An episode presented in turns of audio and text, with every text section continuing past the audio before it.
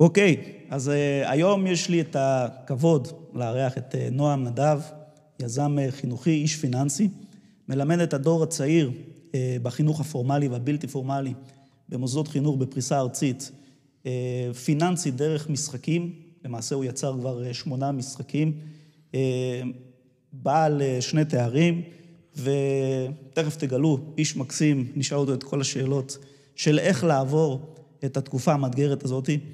אה, פתיח ומתחילים.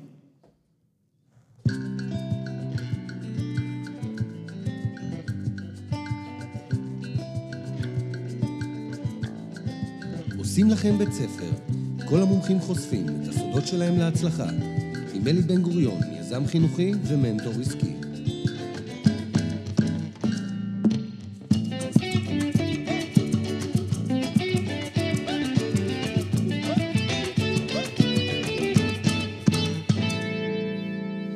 נועם, מה העניינים? טוב, טוב מאוד, מצוין. תודה שבאת. אה, ככה, הגעת קצת ברחוק, ככה לצופים ולמאזינים. אה, בעצם האולפן פה בגדרה, ואתה עשית את כל הנסיעה מזיכרון. נכון, זיכרון יעקב. זה תודה רבה, לא מובן מאליו. המטרה של הפודקאסט הזה זה מומחיות. ואני רוצה לגעת אה, למעשה בשלושה מישורים, אני מקווה שאנחנו נצליח. אחד, זה בעצם חינוך פיננסי לגיל הצעיר, מה שאתה מתמחה בו. שתיים, זה משהו שאני חושב שיעניין את כל עם ישראל ברגע זה. אה, בעצם ניהול פיננסי בזמן משבר, כמו שעכשיו אנחנו נמצאים במלחמה, אנחנו מקליטים בעצם ביום ה-16 למלחמה. אה, והדבר האחרון שאני, אם נצליח לגעת בו, זה יותר בכיוון של הספקים, של גפן, של ההתנהלות, כי אני יודע שגם שם יש איזשהו כאב, שיש המון עבודה, אבל בסוף הספקים ככה נשארים, אה, לא כולם, אבל אה, עם מעט מאוד אה, תזרים מזומנים חיובי. אז מילה עליך, ככה אני אשמח ש... כן, אז, אז אני קודם כל 26 שנה בחינוך, מתוך זה 16 שנה בחינוך פיננסי. בעצם הייתי הראשון שהתחיל בארץ עם חינוך פיננסי לילדים, וחרטתי על דגלי חוויה ומשחקים. ו... בעצם בהתחלה התחלתי עם משחק, משחקים מחו"ל, ביניהם אחד המוכרים זה של רוברט קיוסקי, קשפלו 101, והוא היה באנגלית והיה מאוד מורכב והיה לו פשוט. אה, ולאט לאט התחלתי למצוא עוד ועוד ועוד דברים, אבל ראיתי שאני חייב לעשות התאמות שיהיו נכונות לקהל הישראלי ובכלל יותר לילדים, והתחלתי בעצם ליצור אה, משחקים. המשחק הראשון שיצרתי היה, אה, נקרא בנק ואני, הוא בעצם משחק הדגל שלנו. שבעצם מדמה התנהלות אה, חודשית, אה, ובעצם אנחנו מגיעים להדרכה, מגיעים לשיעור, ומתחילים ב... קודם כל, תמיד הרעיון הוא אה, למה בכלל, למה צריך? למה צריך חינוך פיננסי? למה דרך משחקים? למה דווקא את המשחק הזה? אנחנו כל פעם בעצם נותנים ל, לילדים להבין למה הם עושים את זה ואת החוויה. עכשיו, החוויה היא מאוד חשובה, לא רק ברמה של איזה כיף ותענוג, אלא יש להבין ויש להרגיש. וצריך באמת להבין שילדים בגיל הצעיר, הרבה פעמים, הם לא מחוברים כמונו לתחום הכלכלי. למרות שהם מגיל מאוד צעיר נחשפים לעולם הזה והם חיים אותו, אבל בעצם המשחק זה הדרך להרגיש את הדברים. אני תמיד אומר, זה כמו שלמשל אתה הולך ללמוד צלילה, ואתה אה, רוצה לצלול, אז ברור לך שאתה בסוף לוקח את הדברים ונכנס למים. או עם אופניים, אתה לא יכול להבין מה זה שיווי משקל בלי שהתנסית כן, בפועל. תיאוריה ו... לבד לא עוזר. בדיוק, לכן פה המימוש, זאת אומרת, אם אנחנו מדברים על הבנק ואני, אז הוא לא בגיל, גם 14 וגם, בוא נגיד 14 אולי כבר יכול ללכת לבנק, אבל בטח לפני זה, לא הולך לבנק. אז ההתנסות הזאת של המשחק, היא נותנת לו להבין את ה, מה זה בנק, מה זה ריבית, מה זה הלוואה, אה, ובכל הדברים שבעצם הוא צריך להתנסות. אז אחרי שפיתחתי את המשחק הראשון... אני, אני ככה, אני, סליחה שאני קוטע אותך, אבל אני חושב שגם לבוגרים אין את הדבר הזה. זאת אומרת, אנחנו בתור בוגרים לומדים את זה על הבשר שלנו. זאת אומרת, אתה בעצם מקדים תרופה למכה, אתה נותן כלים לילדים להתמודד עם משהו שאף אחד לא מלמד את הבוגרים. אני יכול להגיד לך שאני קראתי את הספר אבא עשיר אבא אני, שבטח הרבה מהצופים מכירים אותו והתנסו בו, של רוברט קיוסקי, והיה לפני בערך 22 שנה, משהו כזה, ואמרתי, וואי, איך הוא צודק, כמה חשוב חינוך פיננסי מהגיל הצעיר. ואז אמרתי, אני בתחום ההדרכה, אני אלמד. רק נזכרתי שגם אני לא יודע, כי גם אני לא למדתי כלום בגיל הצעיר. ואז התחלתי לחקור את הנושא וללמוד ולקרוא הרבה וקורסים, עד שהרגשתי שאני בעצמי בכלל, יש לי את הידע, להתחיל להביא אותו לתלמידים. אז בעצם חלק באמת גדול מהעניין זה להבין שהרבה מבוגרים לא יודעים, כי לא קיבלנו את זה לא ביסודי ולא בחטיבת ביניים, לא בתיכון. מה שמצער להבין שגם מי שהולך כבר ללמוד באוניברסיטה, נניח הוא לומד מקצוע, אה, אתה יודע, משהו יותר כללי, אבל גם כשהוא לומד מנהל עסקים או כלכלה, אין כמעט שום דבר פרקטי. אז בעצם המטרה היא לתת כמה שיותר את הפרקטיקה מגיל צעיר, להוריד את הפחד. יש היום, לכל כך הרבה אנשים יש פחד מהתחום הזה, אז להוריד את הפחד הזה ולגרום לזה שאתה אומר, כי היום יש את כל הידע כבר באינטרנט, הכל אני, אני אגיד לך, כשאתה אומר פחד, אני אגיד לך ישר מה, מה עולה לי. נגיד בארצות הברית, אה, מאוד נהוג אה, לשאול בן אדם כמה אתה מרוויח. כאילו יש את ה... כן, את ה... אה, ופה כאילו אנחנו מתביישים בלדבר על כסף. כאילו זה משהו מאוד אישי, מאוד אינטימי. ושם זה כאילו מחזורים או רווחיות או דברים, זה משהו שהוא שיח יותר פתוח. אתה חושב שזה איכשהו קשור? אני חושב שהשיח הפתוח שם יותר בכמה אתה שווה. זאת אומרת, יש את העניין כן. של כמה אתה שווה, שבארץ זה קצת פחות אה, נהוג לשאול כמה אתה שווה, אלא אה, רק חברים קרובים וזה ישתפו לך. אני, אני דווקא, אני חושב שדווקא כישראל אנחנו מאוד פתוחים בגדול בדברים האלה. אני חושב שהבעיה היא אולי איפשהו שלא רוצים שאנחנו נבין עד הסוף את הדברים. אתה יודע, אה, כחלק ממה שאנחנו הולכים עוד מעט לדבר עליו גם, זה איך להיערך לתקופה מהסוג הזה. ואני נתקל עכשיו במלא דברים, שאתה יודע, שאני בודק גם בעצמי, ביטוחים, כרטיסי אשראי, ואתה רואה שם שפשוט הם, הם משתמשים בשפה, שאני חושב שגם בן אדם שהוא עם הרבה ידע והרבה יכולות, לא יכול להבין אותה. אז אני חושב שיש איזשהו, בוא נגיד, רצון או חוסר רצון, שאנחנו נבין... ו- ונדע יותר. זו התחושה שלי הרבה פעמים שאני אה, נתקל בה מהרבה מאוד גופים גדולים. עכשיו, המטרה שלנו היא להנגיש את זה כמה שיותר לכולם, בצורה הטובה ביותר. כמה שיותר לכולם, ומתחיל עם הילדים. כן, אז כי... אז זה היום-יום שלך. זאת אומרת, אתה בעצם אה, מפזר את הידע הזה לדור הצעיר, בפריסה ארצית, יש לך צוות. נכון, נכון. ודרך אני... משחקים. כן, נגעת כן, באחד אני... מהם, יש לך עוד שבעה. כן, וזה... אני, אני בעצם, השליחות שלי, שאני רואה אותה, זה להביא את זה לכולם.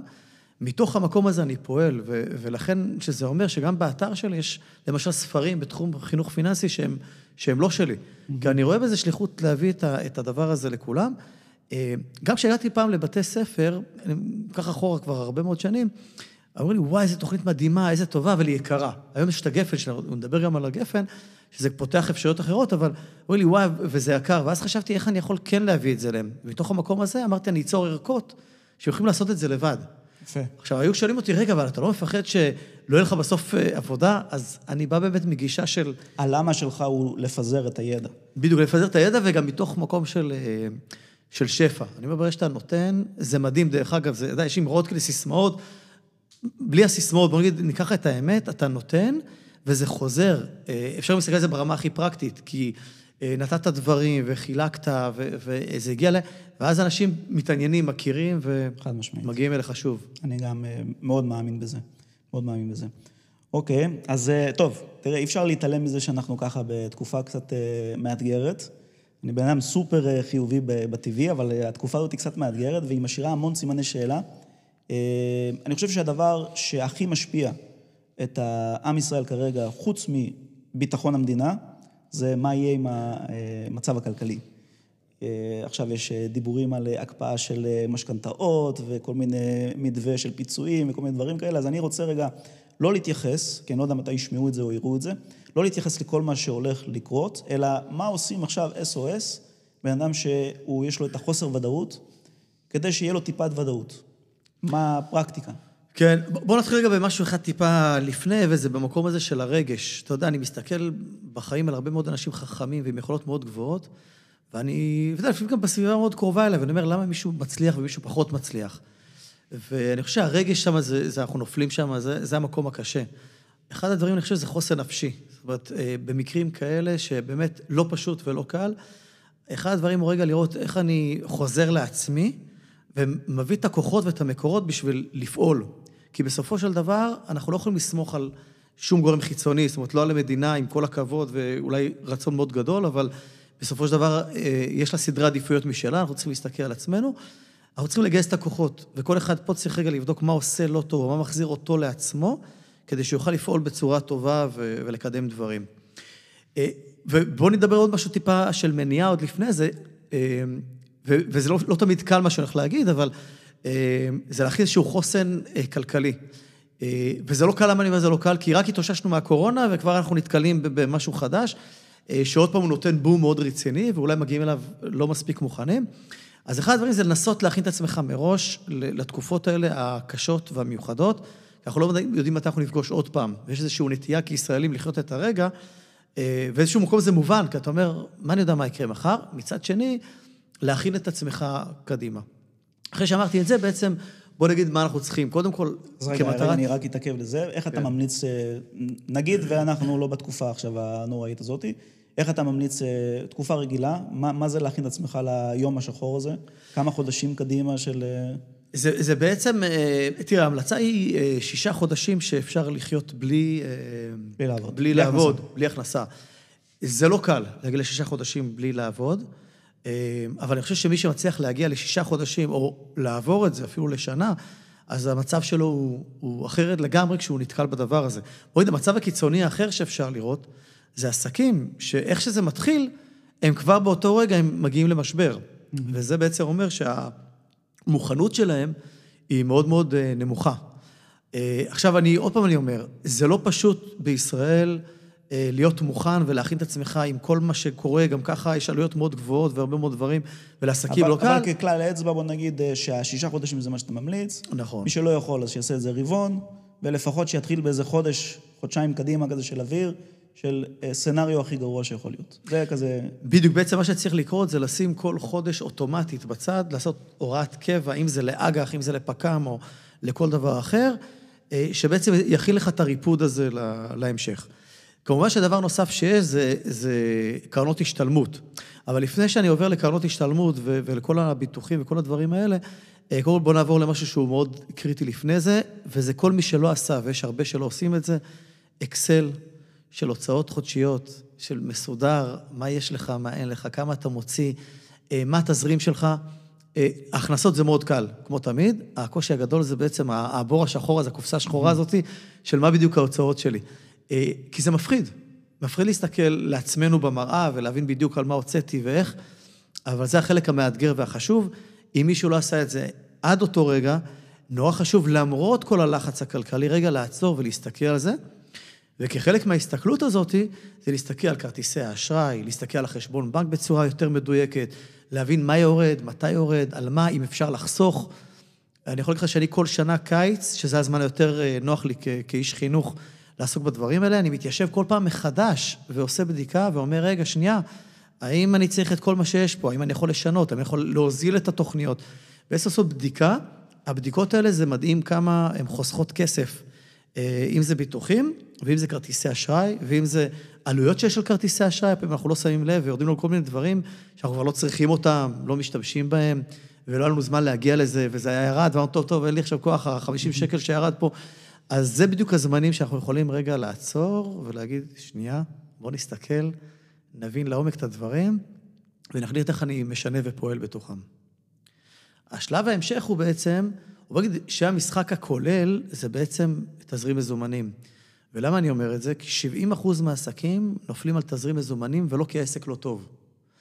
כי מה שקורה זה, כמו תקופות כאלה, אנשים יכולים להגיע לאיזושהי מצוקה מאוד גדולה, ובלית ברירה אה, סוגרים את, ה, את הפעילות שלהם.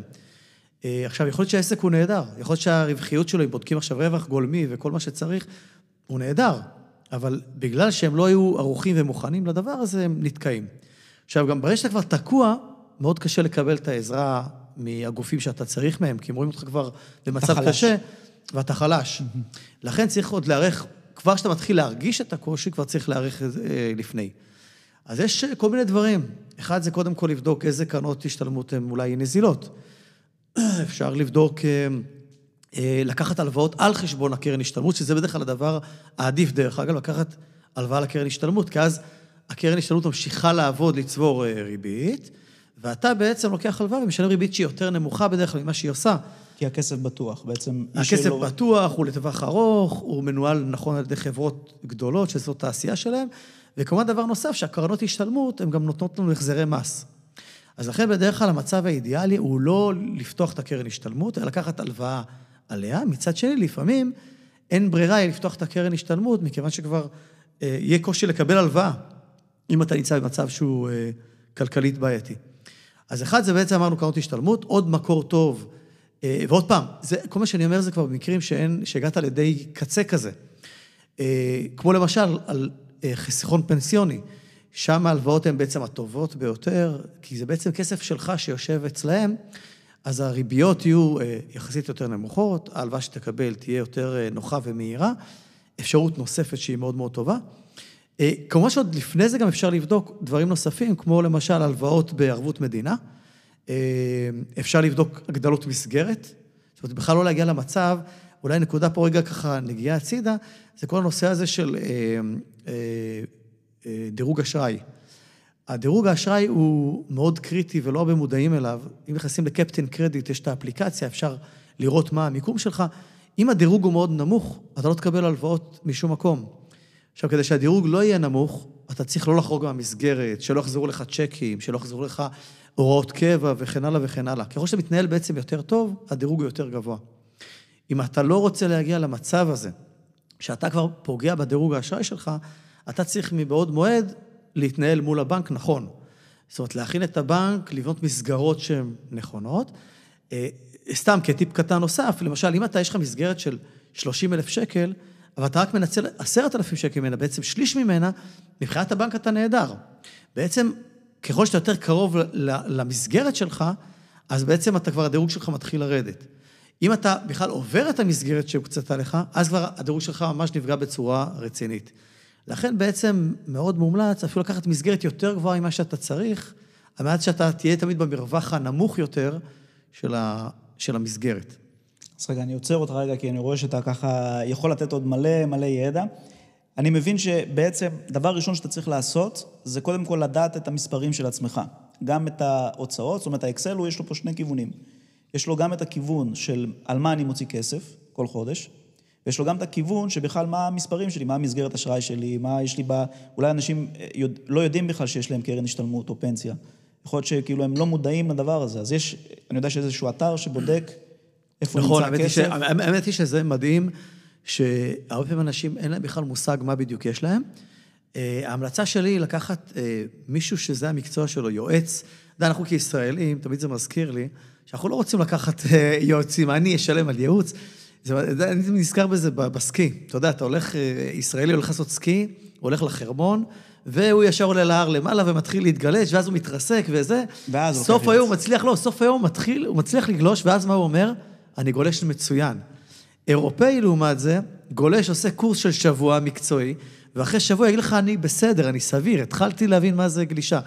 אז קצת מזכיר את הישראלים, שאנחנו נורא לא אוהבים ייעוץ, לא לשלם על זה, וזה טעות, כי אמ, הייעוץ בעצם יכול למנוע ממך כל כך הרבה טעויות והתנהלות נכונה, שלפעמים טיפים קטנים, אה, אפילו דוגמה מעצמי, אתה יודע, אני הלכתי ליועץ שיבדוק לי את התיק, אז הוא אומר, תקשיב, אתה משלם פה ביטוח בריאות שיש לך דרך הסתדרות המורים מאוד טוב ובמחיר אה, אה, מוזל.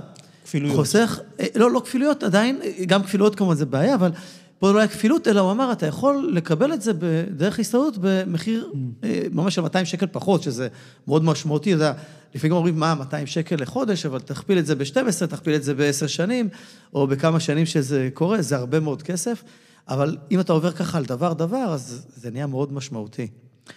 אז לכן, אה, אה, כן, אני מאמיץ לקחת יועץ שעושה מסלקה, דרך אגב, מי שרוצה גם לחסוך כביכול, יכול ללכת לסוכן ביטוח שהוא יעשה, אבל... הרבה פעמים, עוד פעם, יכול להיות שהסוכן יהיה מדהים והוא יהיה מאוד אובייקטיבי ומדויק, אבל עדיין צריך לזכור שיש לו איזשהו אינטרס מסוים. אז לכן, כשאתה לוקח מישהו שהוא אובייקטיבי, שהתפקיד שלו זה רק יועץ ולא סוכן, אתה תקבל את ה... הוא רק נותן שירות, הוא לא מקבל עמלה בעצם. בדיוק, בדיוק. הוא בעצם לא מקבל עמלות ממה שהוא מבצע, אלא הוא בעצם מרוויח רק ממה שילמת לו פר הייעוץ. אה, אז כן, אם עושים מסלקה, בעצם מגלים כל מה שיש. זאת אומרת, יש מצב עכשיו שלאנשים ששומעים, רואים, יש להם כסף והם לא מודעים אליו. בדיוק. יש מצב כזה. בטח, בטח. דרך אגב, יש גם אתר הכסף, ששם יש, שוכבים הרבה מאוד כספים, שאנשים הרבה פעמים שאתה יודע, עברו לגן עדן, נקרא לזה, ואף אחד לא בדק את, ה, את, את כל מה שהיה להם. ויכול להיות ש...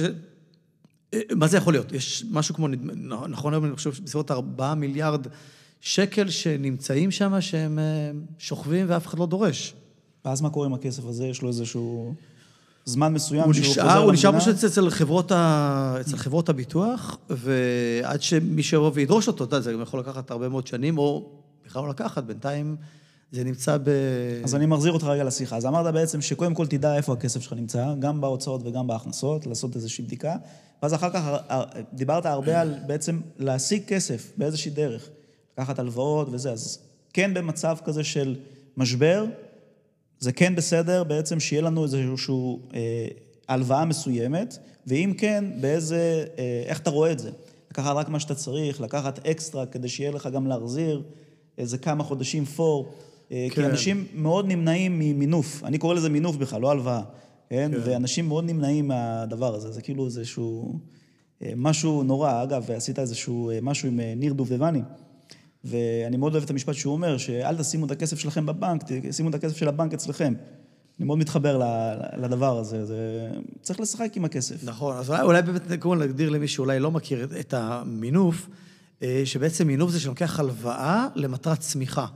אם אני לוקח את ההלוואה הזאת, וגם זה, אתה יודע, יש לא מעט, אנשים לוקחים הלוואה, ואז טסים לחו"ל, או לוקחים הלוואה בשביל לקנות רכב יותר טוב, יותר חדש וכן הלאה. אז זה כמובן נקרא התחייבות ולא מינוף. אה, במקרה פה של עסק, שהוא צריך כרגע אה, להחזיק את עצמו ולעבור תקופה שאנחנו לא יודעים, הוא לא יודע לקראת איזה תקופה הוא הולך, נגיד במקרה הזה, אנחנו לא יודעים אם זה יהיה חודש, חודשיים או, או חצי שנה, אולי יותר. אז הוא צריך להכין את עצמו ואת הרזרבות, אה, ולכן ההמלצה היא מבחינת תזרים, להכין את עצמו למצב היותר אה, מורכב. אני רגע אולי באמת אגיד עוד נקודה, שהמטרה היא שלנו באופן כללי לא לקחת הלוואות, הרי אין לנו רצון וזה לא נכון. אבל זה נכון כשאני רוצה למנף את עצמי. למשל, כמו שעכשיו אני הולך ולקנות דירה להשקעה, אז המינוף, ההלוואה לטובת קנייה של אה, דירה נוספת היא כמובן מאוד נכונה. בעסק כמובן, דרך אגב, התשואה יכולה להיות הרבה יותר גבוהה. כי אם נגיד עכשיו בדירה ממוצעת בישראל, במקרה הטוב אני חושב, יש איזה חמישה אחוז אה, תשואה, אז, אה, ונגיד אתה לוקח את זה לחו"ל, תשעה, עשרה אחוז, עסק שמצליח יכול להביא תשואות הרבה הרבה יותר של גבוהות. עשרות, כן. אתה יודע, אני תמיד מסתכל על יודע, אנשים שהם מאוד מצליחים כלכלית, אתה יודע, ברמה העולמית גם, ואתה אומר, איך אותו בן אדם הצליח? עסקים. זאת אומרת, אם ניקח את ביל גייטס, וורן באפט, אה, וכל אחד מה...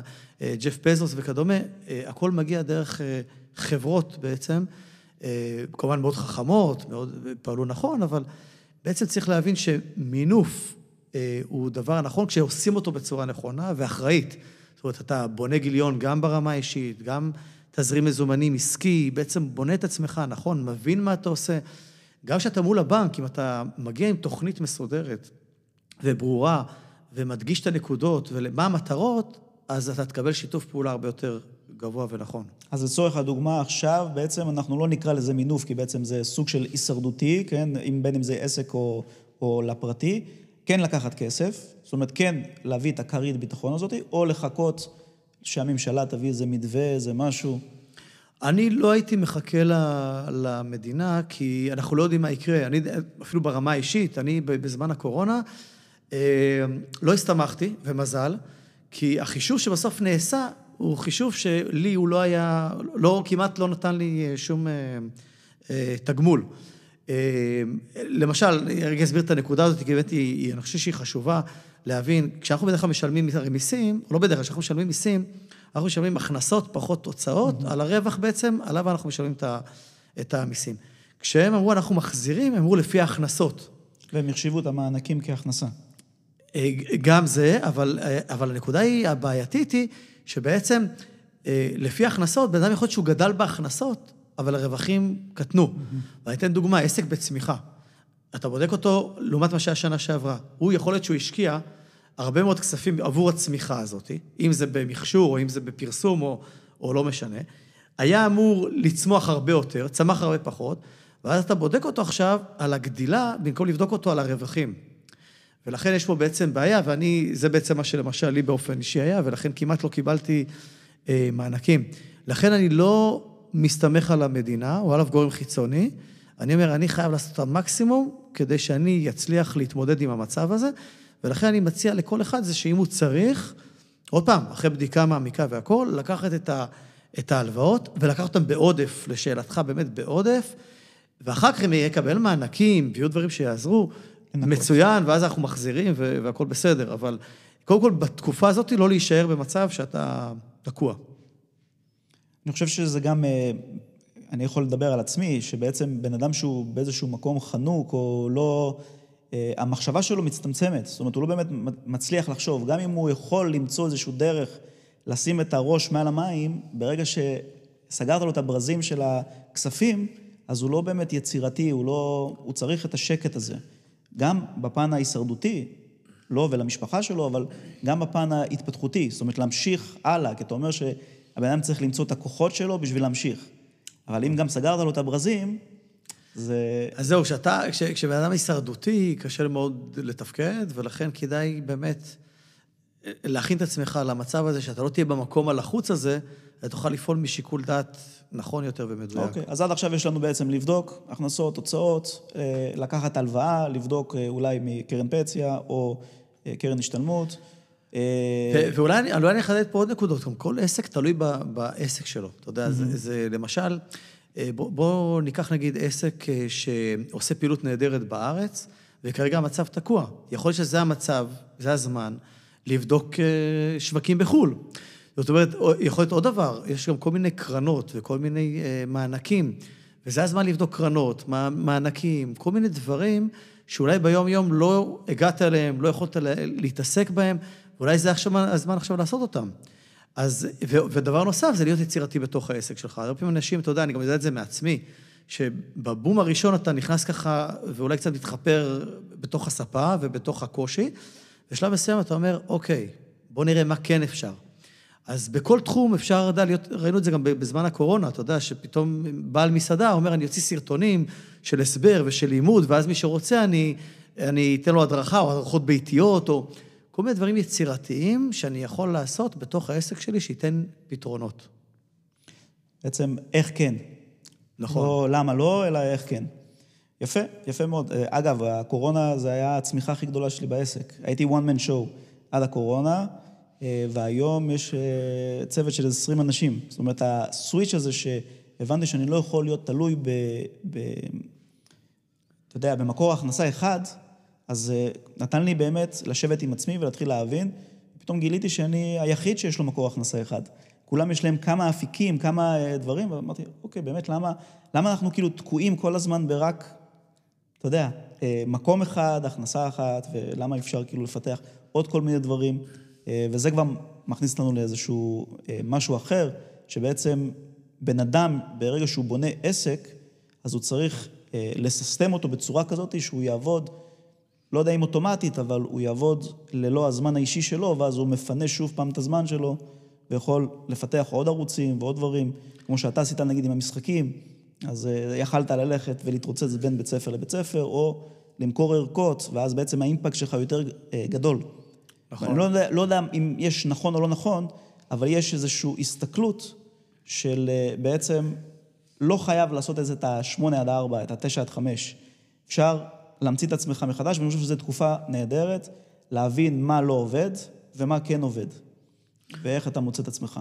נכון, אולי, אולי בעצם אני אגיד פה, כל, תראה, מה שאתה אומר, וזה מאוד נכון, הוא גם לא רק לעצמאים, הוא גם לשכירים. אדם יכול להיות שכיר, ויש לא מעט כאלה שעושים את זה, ואז בונים להם הכנסות מניבות נוספות, אם זה אה, בנדל"ן או כל מיני השקעות אחרות שהם, אה, שהם מוצאים. אני יכול להגיד לך שאחד המשחקים שלי, שנקרא עץ הכסף, הוא בדיוק בנושא הזה של שינוי פרדיגמות. פרדיגמה בעצם יש לי איזשהו משפט בראש, שאני בטוח שהוא נכון, ועד שלא אשנה אותו, אני בעצם נשאר תקוע באותו מקום. אני אתן דוגמה על עצמי. אני באתי ממשפחה, אתה יודע, ששניהם שכירים, ואימא שלי תמיד אמרה לי, נועם, הכי טוב להיות שכיר. למה? יש לך אה, את התנאים, יש לך ימי מחלה, ימי חופשה, דמי הבראה, אה, זה בטוח, אתה, אתה מוגן והכול. אה, וזה מה שהיה לי בראש, והיה לי פחד עצום להיות עצמאי. והייתי צריך לעשות הרבה עבודה על עצמי, יחד עם, אתה יודע, עם אה, יועצת עסקית וזה. שאמר לי, רגע, תגיד לי, כל התנאים האלה, כמה הם שווים? ועשינו חישוב שבמקרה הטוב הם בערך 40 אחוז. אז אמר לי, אוקיי, אז אם אתה רוצה להיות בעצם אה, אה, עצמאי, ולהביא את מה שאתה מביא כשכיר, אתה צריך 40 אחוז יותר בהכנסות. אוקיי? עכשיו בוא נראה איך אתה עושה את הפעולה הזאת. אה, אז זה בעצם לשבור את כל התפיסות האלה שיש לנו ולהבין. אני באופן אישי באמת, כמו שאתה אומר, אני גם מוכר משחקים באתר בצורה פרטית, אני גם מוכר ערכות לבתי ספר שיעשו את זה בצורה עצמאית, אני גם, יש צוות גדול שמלמד בכל הארץ, וגם אני בעצמי עושה דברים כמו הכשרות מורים לחינוך פיננסי, כמו אה, הדרכות בפועל של כל מיני, אתה יודע, דברים מיוחדים שאני יותר אוהב, אני היום, למזלי, יכול לבחור את, ה, את הדברים שככה יותר בא לי, אני למשל עכשיו עושה פרויקט כבר די הרבה זמן, כבר שנתיים, אה, עם ילדים בסיכון, שאני אומר, זה זכות, אתה יודע, עם כל הניסיון שלי והידע, אם פעם הייתי גם עם ילדים בסיכון, זה היה נורא קשה לי, היום אני נהנה מזה. אני יושב איתם, מדבר איתם בגובה העיניים, נותן להם הרבה ידע, הרבה תובנות, אז זה גם כיף. אז נכון, ריבוי הכנסות זה אחד הדברים החשובים. יפה מאוד. אני חושב ש... אתה יודע, בהקשר הזה, אני חושב שאחד הדברים שיעזרו בעצם למי ששומע או צופה, אה, לעשות את, ה... את הסוויץ' הזה של ריבוי הכנסות, זה להתחיל לפנות את הלוז. כולם אה, בארץ רוצים למלא את הלוז. משום מה יש איזשהו כזה, אפרופו פרדיגמה, כן? כאילו, כולם רוצים למלא את הלוז שלהם. כמה שיותר עבודה, לדחוס. ואז מה שקורה זה שאין להם זמן להתפתח. אבל ברגע שאתה מתחיל להבין שעדיף לך 10-20 אחוז מאשר 100 אחוז ובלי זמן, אז אתה עוד פעם מקבל את הזמן שלך בחזרה, ואתה יכול להמשיך לפתח עוד דברים. וזה איזשהו משהו שאני גיליתי רק בקורונה. כי אני תמיד הייתי ממלא את הלו"ז. אני במשך 12 שנים העברתי 12 שיעורים ביום, והייתי בטוח שאני כאילו מוצלח. כן. וברגע שהבנתי שאפשר רק אחרת, עכשיו, אגב, שם יש עוד פרדיגמה, אצלי לפחות, ב, ב, אה, בסיפור האישי שלי, שהייתי בטוח שרק אני יכול. זה איזשהו ego trip כזה, שאתה חושב שאתה הכי טוב, ובסוף זה לא נכון. יש אנשים נהדרים שעושים אולי עבודה אפילו יותר טובה ממך, ואין סיבה שאתה לא יכול להעביר את השיטה שלך למישהו, או אפילו לא את השיטה שלך, אלא רק את העקרונות שלך למישהו, ומישהו אחר יעשה את זה אפילו יותר טוב ממך. נכון. אז לשבור את ה... נכון, אני, אני, תראה, אני חושב שאנחנו, אתה יודע, באמת נמצאים במדינה אה, יודע, אני מאוד אוהב אותה והכול, מצד שני, היא, היא תובענית מאוד ודורשת הרבה, הרבה מאמץ אה, ברמה הכלכלית. אה, אז קודם כל, אני חושב שבאמת אין לנו ברירה, אנחנו עובדים בגדול יחסית לא מעט שעות בדרך כלל, רובנו, אני אומר, בשביל להגיע להצלחה ולתוצאות. יחד עם זאת, כמו שאתה אומר, ההתפתחות היא מאוד מאוד חשובה להצלחה, זאת אומרת, בלי זה, אני לא אבנה את ה-level הבא שלי. ולכן אני, מה שאני עושה, אני פשוט בונה לי אה, זמנים שבהם זה זמן ההתפתחות. אה, אז זה יכול להיות בערב שאני מחליט, במקום לצפות אה, בטלוויזיה עכשיו אה, ארבע שעות, אני אתעדכן במה שחשוב לי אה, חצי שעה או שעה, ושאר הזמן אני עכשיו אשקיע בהתפתחות. זה יכול להיות בסוף שבוע, לפני שאני נכנס אליו, אז, אז אני אעשה, או שאני, בזמן הסוף שבוע, אם יש לי את הפניות הזאת, לשבת ולשמוע דברים שאני רוצה להכין את עצמי לשלב הבא, אבל... אני חייב לתחום לי, אני תוחם לי את הזמנים שבהם אני אומר, פה אני עושה התפתחות אישית. זאת אומרת, אתה אומר, אתה לא חייב לפנות את הזמן, אלא אתה צריך, אה, איך, אה, איך מישהו פעם אמר את זה? to make a point with myself, לקבוע עם עצמך אה, זמני איכות, זמני נכון, התפתחות. נכון, נכון, ממש ככה, ממש לקבוע, אה, מי שאפילו אפילו יותר עושה את זה נכון, את הניהול זמן, זה לקבוע את זה ממש ביומן, זה עכשיו שעתיים שאני עושה... כתיבת ספר, שאני עכשיו מאזין לפודקאסט המסוים הזה, בתחום שאני רוצה עכשיו לגדול אליו ולצמוח ממנו. אה, אני, דרך אגב, יש לי לא מעט נסיעות, אה, ובזמן הנסיעות אני עושה שני דברים. אחד זה שיחות שאני צריך, והדבר השני זה להקשיב לכל מיני דברים שמקדמים אותי. אני מכין לי את הרשימות של הדברים, ואני פשוט... אז תראה, אני, אני חושב שכזה, אה, התפתחות אישית, אני חושב שזה דווקא זה איזשהו משהו שבארץ כבר נהיה מאוד אה, פופולרי. אני מאוד מקווה שאנשים באמת יתחילו לפנות לעצמם זמן. דיברנו ככה ב, בשנייה על אה, בעצם פעולות שצריכים לעשות בתקופות משבר. מקווה שנעבור את המשבר הזה כמה שיותר מהר, בין אם זה קורונה או מלחמה או לא משנה מה. אתה חושב שיש עוד נקודות לפני שאנחנו עוברים נושא? כי בינתיים, מה שאני מבין זה שלעבור תקופת משבר אתה צריך כסף כדי להיות רגוע וכדי למצוא את עצמך מחדש, אם אני מסכם את זה במילה. נכון. אני אולי אגיד עוד, עוד משהו שאני חושב שהוא מאוד אה, חשוב. קודם יש הרבה עוד הרבה כל מיני טיפים כאלה קטנים שאפשר לעשות אותם, אבל אולי, אתה יודע, אני חושב שאחד הדברים, דיברנו על יועצים, אני חושב שעסק, שהוא כבר הגיע טיפה למקום טיפה יותר גדול, אחד הדברים שאולי פחות אנשים מכירים זה מנהל כספים. אנחנו רגילים שיש מנהל כספים לחברות מאוד גדולות, וזה בתפקיד של משרה מלאה, והוא בעצם אחראי על הכל. עכשיו, לא תמיד מבינים את המשמעות של זה, אבל הוא בעצם אה, מבין וקובע לאן העסק הולך, גם ברמה של קביעת מטרות, גם כמה ילך לשיווק, כמה צריך לגדול בשביל להגיע למה שרוצים, ובעצם את כל התכנון הכלכלי. אה, יש אנשים ויש חברות שבעצם נותנים לך את זה כמיקור חוץ, זאת אומרת של פגישות כמו ייעוץ עסקי, עכשיו, וזה בעצם ייעוץ עסקי לכל דבר, אבל ממוקד לעסק שלך בכמות השעות הנכונה והמתאימה. אבל אתה יודע, אומרים, דווקא בזמן הזה, עכשיו אין לי זמן לזה, אין לי כסף לזה, או עכשיו אני הכי לחוץ. אה, דווקא בזמנים האלה, האנשים האלה יכולים להציל, כי לפעמים אה, טיפים קטנים שלהם יכולים לשנות לך את כל התמונה. למשל, דיברנו על כל מיני סוגים, איך אני מביא כסף, אבל דווקא יכול להיות שבמקרה שלך ספציפית, אותו אדם שפונה, אותו עסק שפונה, יהיה דווקא יותר נכון לעשות מחזור משכנתה ומשם לקחת את הכסף, או לעשות את זה, או למכור את הדירה ולקנות דירה יותר קטנה, או כל פתרון אחר יצירתי, שהוא כאחד שמסתכל על התמונה מלמעלה ורואה את כל הדברים ורואה הרבה מאוד עסקים, יהיה לו את היכולת לתת לך את ההכוונה המדויקת, מה נכון לך באותו, באותו מקום, גם מותאמת לאישיות שלך. כי יש כאלה שיקחו כסף באמת ויבזבזו אותו וזה יהיה טעות, ויש כאלה שישתמשו בו נכון. אז אחת המטרות זה גם שהוא יראה שאתה משתמש בזה נכון ופועל לפי התוכנית. אוקיי, okay, אז בעצם אה, לקחת ידע. אה, בסוף אה, לפעול מתוך ידיעה. ואם אתה לא יודע, אז זה לא בושה לבקש עזרה ממישהו שמתמחה בתחום הזה ספציפי. נכון, בעצם גם, אני יודע, כל פעם שעסק גדל, יש לו אתגרים חדשים. שבן אדם גדל, בתודעה, בהבנות, והוא צריך, יחד עם הגדילה, הוא צריך גם מישהו שידע לתת לו את השלב הבא. אז אתה יודע, אני עברתי הרבה מאוד ליוויים עסקיים, וכל פעם זה היה יכול להיות שבן אדם היה מדהים, הוא התאים לתקופה מסוימת, לשלב מסוים.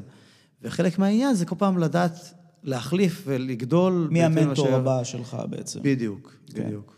ואיך אתה בוחר, אה, אם כבר אה, יועץ או מנטור, כי יש כזה, אתה יודע, היום אה, תופעת המנטורים, שזה... אני, אני אגיד לך איך אני רואה את זה. אני רואה שבעצם מנטור זה מישהו שיכול להביא אותך למקום שהוא הגיע בעצמו. זאת אומרת, לא דיבורים באוויר, אלא שהוא walk the walk, the walk talk. ולא talk the talk, כן? שהוא כן. כבר עשה את זה, ובוא נגיד סתם לצורך הדוגמה, אה, ילד בכיתה ו' יכול להיות מנטור לילד בכיתה ג' בנושא ספציפי, מתמטיקה, חשבון, לא משנה מה. אה, אם הוא השיג את זה, זאת אומרת, אם הוא יודע את הדבר הזה, כמו שאתה מדבר עכשיו, זה ידע. אז אם הוא, נכון. יש לו את המומחיות הזאת, והוא הביא את עצמו לתוצאה שאתה רוצה להגיע אליו, הוא יכול להיות יועץ שלך. ככה אני רואה את זה, תקן אותי אם אני אה, טועה. אה, אז קודם כל, קוראים לזה נכון. אני אגיד באופן כללי שבאמת בישראל, אולי זה גם בעולם במקומות אחרים, אני יודע שמי שעושה קורס שלושה חודשים, חצי שנה, והוא כבר מנטור והוא מלווה עסקי, והוא כבר אה, יוצא בפודקאסטים ויוצא בהדרכות וכן הלאה. קודם כל, אני יודע, אני מאוד מעודד את זה, אני אומר, כל אחד, אתה יודע, אם הוא יודע להביא באמת את הידע ואת הערך, אז נהדר. אה, שהוא יוצא ועושה ופועל. יחד עם זאת, צריך לראות באמת שההתאמה היא נכונה. לדוגמה, אצלי, הרבה פעמים מגיעים אנשים עבור הדרכה, ואז אומרים, שמע, אני עשיתי ככה וככה וככה, מבחינת הידע, והם רק התחילו את הדרך שלהם בתחום הכלכלי, וכבר אומרים, אני יועץ כלכלי, מלווה עסקים. אז אני חושב שאחד צריך להבין טוב לעומק את הרקע, את הידע, את הניסיון. גם, אתה יודע, שאלה מה השלב ומה אתה צריך, כי לפעמים יכול לבוא מישהו שיש לו ידע מאוד מאוד עמוק בתחום מסוים, שזה בדיוק מה שאתה צריך, וזה בסדר. ואתה לא צריך עכשיו את המישהו שיש לו את ה-20 שנה ניסיון ושעולה פי ארבע יותר יקר. אז נורא לבדוק מה אתה צריך. אני באופן אישי, אני, אחד, בודק המלצות. אה, אני לא מסתמך רק על מה שאומרים, אני גם בודק את, ה, את הביצועים בפועל, את מה שהוא עשה ואת הדברים. דרך אגב, אפילו אני אפתיע, אנחנו כישראלים לא בודקים את זה כמעט אף פעם, תעודות. מישהו אומר לי שהוא רואה חשבון, אה, אני אומר לו, שלח לי בבקשה את התעודות. עכשיו, זה נראה הכי מוזר, ואנחנו כישראלים, ולא, וסמוך עליי, וזה, אבל אה, כאחד שהרבה שנים בתחום הכלכלי והעסקי, נתקלתי בכל כך הרבה דברים, שאני מבקש גם את התעודות, גם את ההמלצות, גם לראות את הפרויקטים שנעשו, גם שיחה ארוכה של להכיר. אה, אני לא בדרך כלל לא קובע שום דבר לטווח ארוך, אלא אני אומר, בואו ניפגש פגישה אחת או שתיים, אני רוצה לראות את התחושה שלי, אה, ורק אחרי זה אני בעצם נכנס לתהליך, שמאוד חשוב, כבר כשנכנסים לתהליך, לתת עד הסוף את, ה, את המקום לאותו אדם שבאמת יוביל אותך. כי הרבה פעמים אנחנו לוקחים את הייעוץ ואנחנו לא משתמשים בו באמת, אנחנו מפחדים או לחוצים או לא סומכים. להתמסר אז... בעצם לתהליך. זאת אומרת. אם כבר לקחת עזרה, אז אה, כן. תרוקן את הכוס ותעשה את מה שאומרים לך לעשות. בדיוק, בדיוק. כלומר, לא בעיניים עצומות, אבל, אבל כן להיות בקשב מאוד חזק. לראות שלוקחים את הדברים, והכי חשוב זה בסוף היישום, אתה יודע, לראות שלקחת והורדת את זה ל... אוקיי, אז בואו בוא ננסה רגע לתת ככה טיפים. אה, זה בן אדם, בין אם זה באישי, כן, ביום-יום, שכיר, עצמאי, לא משנה מה, או בעל עסק. אה, כלים פרקטיים, עכשיו להתחיל, מה שנקרא, להתנהל אה, כלכלית נכון, ולהתחיל לצבור לעצמו את ה... בין אם זה הון לדירה הראשונה, או רמת חיים יותר טובה ובריאה. עשרת הדיברות של היועץ הפיננסי, מה שנקרא. וואו, האמת היא, זה נורא תלוי כאילו, קודם כל, במי האדם ומה מיקומו. אני אגיד, אני, אני זוכר את עצמי בהתחלה, אה, ואני חושב שזה הרבה אנשים בהתחלה, יש הרבה דילמות שהן פנימיות. אה, אני יכול להציג עם עצמי, כמו שאמרתי מקודם, על השכיר עצמאי, שהיה לי איזה רתיעה ופחד ענק מזה, אז היה לי עוד הרבה דברים, וגם היום, אתה כל הזמן יש את מה שאתה נתקע בו, שהוא, למשל, אני אתן לך דוגמה נוספת, אה, תחום מכירות. אני אמרתי, אני איש חינוך, אני לא איש מכירות, ומה שאני עושה זה חינוך, וככה עם הדגל הזה רצתי שנים. אה, עד שהבנתי שאם אני רוצה לגדול ולצמוח, חלק מאוד חשוב זה למכור, ושלמכור זה בסדר. כן. זה, זה לא שזה בסדר, שזה נטייה לחשוב שמכירה זה כאילו מניפולציה וכל מיני כאלה... בדיוק, אבל, אבל אם אני נותן לך משהו שהוא נותן לך ערך, ושהוא טוב, והוא תורם לך, ומקדם אותך, אז אתה הרי רוצה אותו. ו- ואני, אז אם אני מאמין במוצר שלי, אז אפילו אז יהיה חטא. אז לא למכור זה יהיה חטא. בדיוק, בדיוק. ולכן כאילו אני, אני מאוד במקום הזה היום, של אני מרגיש הכי בנוח עם המוצר או מוצרים, ועם הלמכור את זה, ועם הלספר על זה, ועם הלשתף, ועם לתת.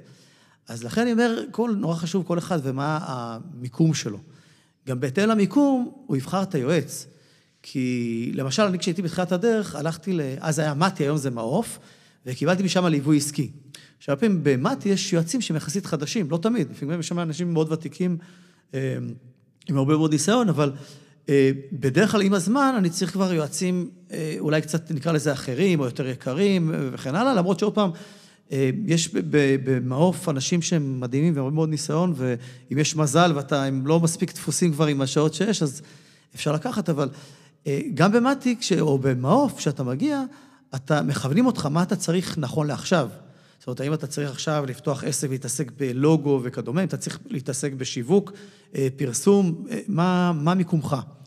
אז אני חושב שנורא חשוב, קודם כל, אחד, להבין מה, מי אתה, ואולי בזה קודם כל כניסה פנימה, אם מישהו יודע להכניס אותך פנימה ולהתעמק במי אתה, מה אתה רוצה, מה החלום שלך, אה, מה השליחות, מה אתה רוצה להביא לעולם. ואחרי שאתה במקום הזה, אז גם המטרות שלך מאוד ברורות ואתה רץ איתן. ואז מתוך המקום הזה אני יכול לבחור את האנשים שילוו אותי. אני למשל, היה לי יועץ שליווה אותי עד לפני אה, שנה וחצי, בערך שנתיים, מדהים. כשפגשתי אותו בפעם הראשונה, אמרתי, הוא לא מתאים לי. וגם צדקתי. כי הוא היה במקום שנורא לקחת אותי ולדחוף אותי קדימה ולרוץ אותי קדימה, והייתי עדיין בשלב של רגע של פיתוח, של לבנות את המשחקים, עד הסוף להבין איך אני רוצה, מה אני רוצה. כשהייתי כבר מוכן, הוא היה מדהים. הוא לקח אותי קדימה בצורה מדהימה. אז לכן, להבין מה מיקומנו, אם אני מחדד ככה את הנקודות, ואז אה, לרוץ עם זה קדימה. אה, ואני אומר את זה גם מעוד מקום, כי יש כאלה שאולי ישמעו את השיחה ויגידו, תקשיב, אני אין לי רצון עכשיו להיות עם הרבה מאוד כסף. אני רוצה לחיות טוב, אני רוצה לחיות רגוע. אז ההתנהלות או הייעוץ, הוא יהיה אחר לגמרי. אז באמת נורא חשוב מה המטרות, ובהתאם לזה להתכוונן, ובהתאם לזה לקחת גם את האדם שילווה אותך. אולי אתן עוד דוגמה אחת קטנה, זו ידידה מאוד טובה, שנורא ככה התחילה עם, עם עסק, ו... רק מדברים איתה על כסף, היא נכנסת ללחץ. אז הכיוון הוא לקחת מישהי רגע, אה, אה, שתלווה אותה, או מישהו שהוא הרבה יותר רכים, הרבה יותר מכילים, הרבה יותר קשובים, יבינו את המיקום, איזה פרדיגמות רצות לה בעצם בחשיבה, שגורמות לה להיות כל כך לחוצה מה, מהמקום הכלכלי.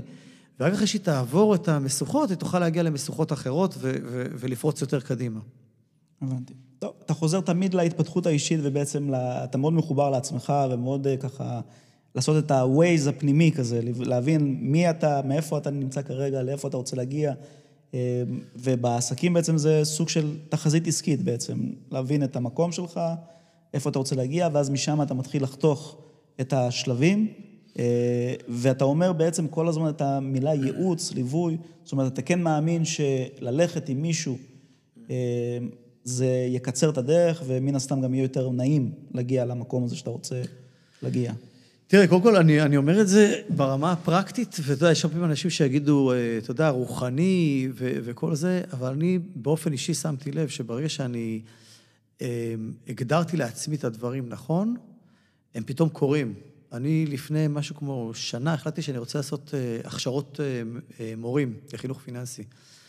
אה, וברגע שהחלטתי שזה מה שאני רוצה, משהו כמו תוך חודש כבר יצאתי עם, עם הפרסום ו, וזה קרה.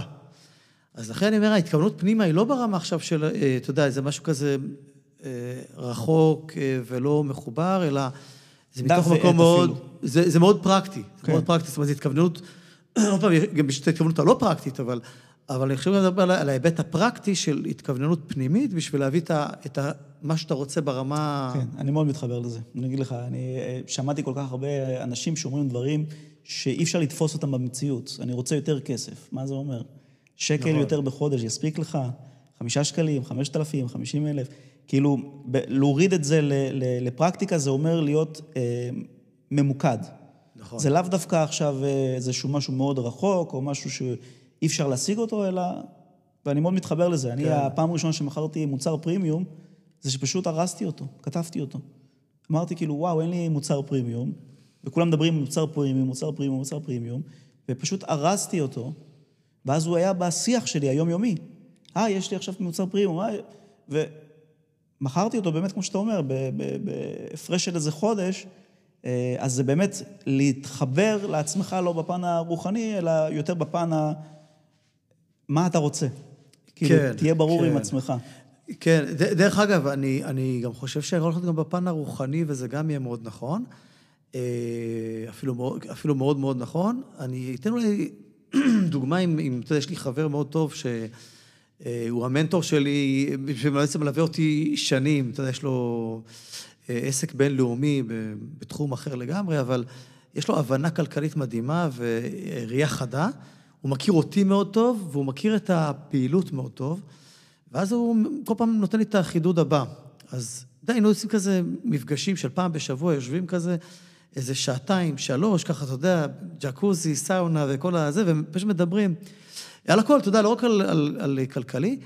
ופעם אחת הוא אומר לי, תקשיב, נועה, אם אתה רוצה להוציא את המשחקים, זה היה לי רק משחק אחד בא- באותה תקופה, אתה צריך לבנות גאנט מסודר, והגדיר לי בדיוק את כל הדברים, מה צריך להיות שם.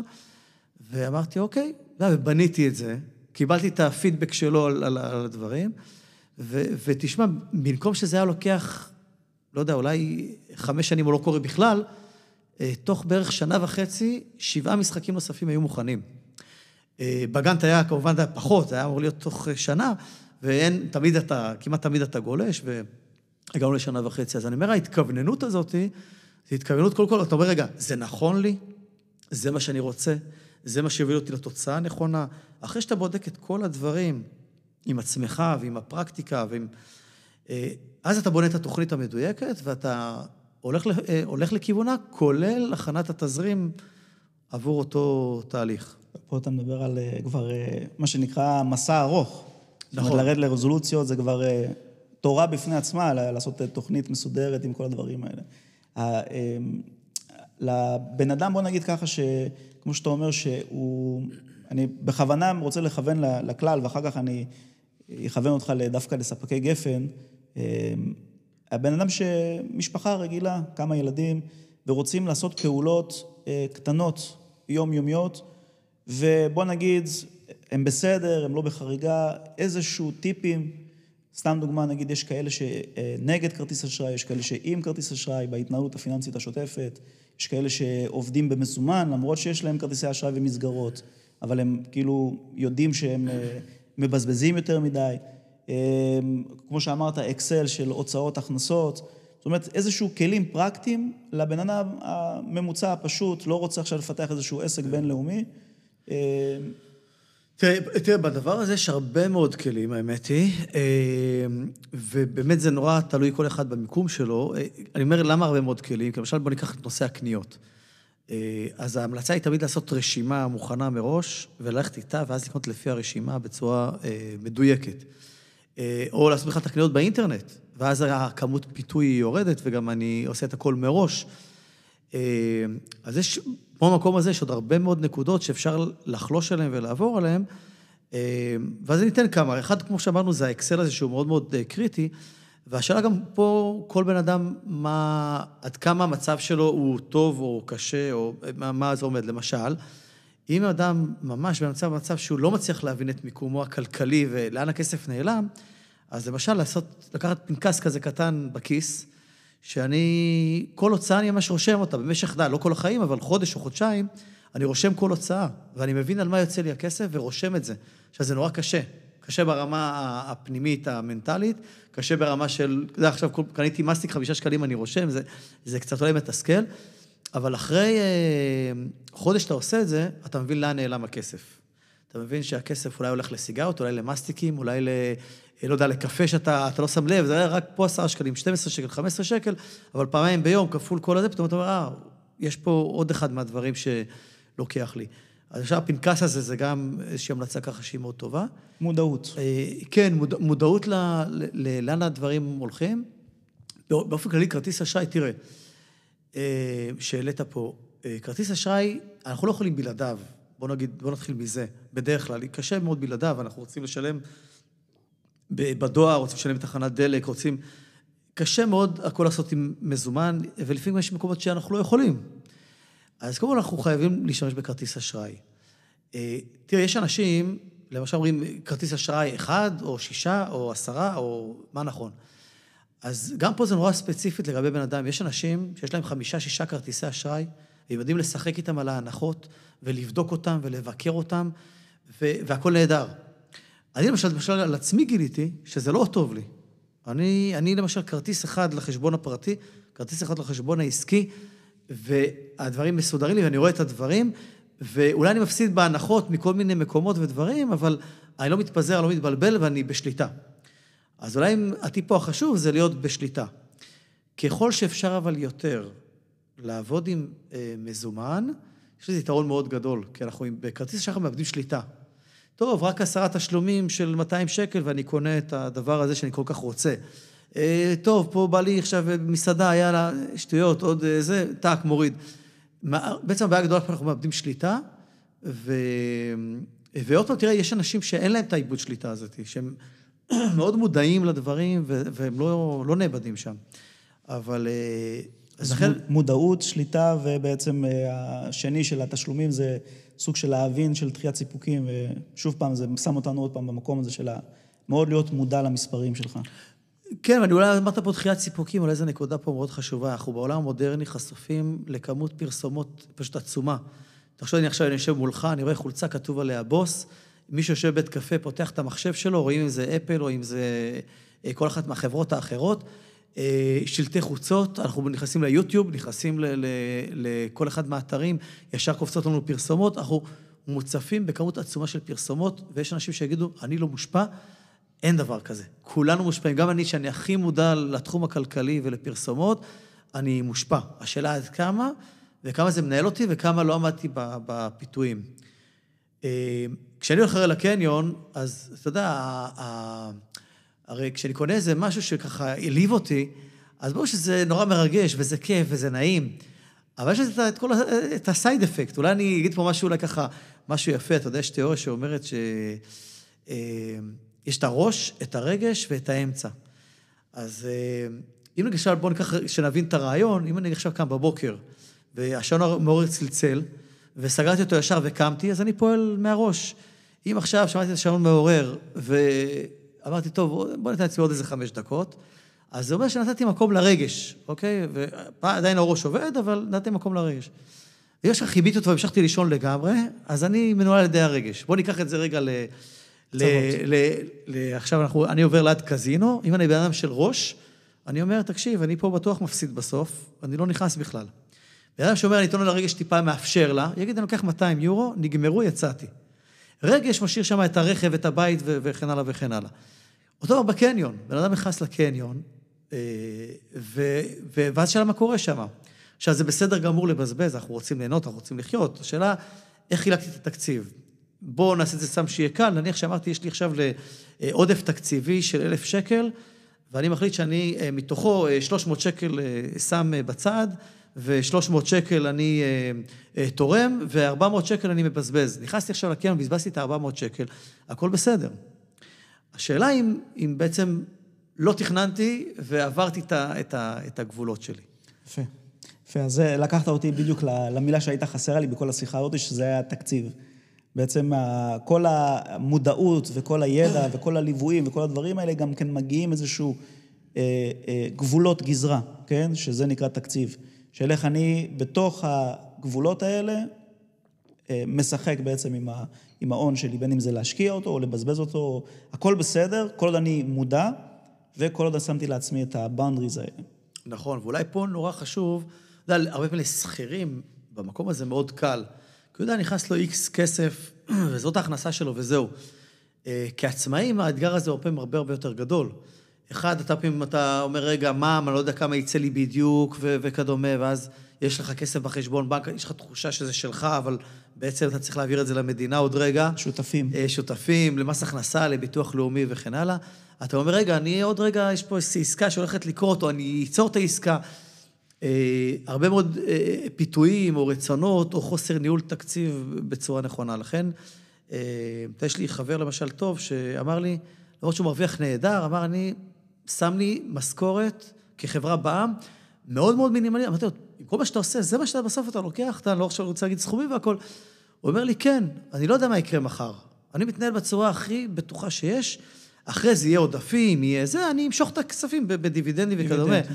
אבל אני מתנהל מאוד, כאילו, מדויק בתקציב. אני לא מפספס.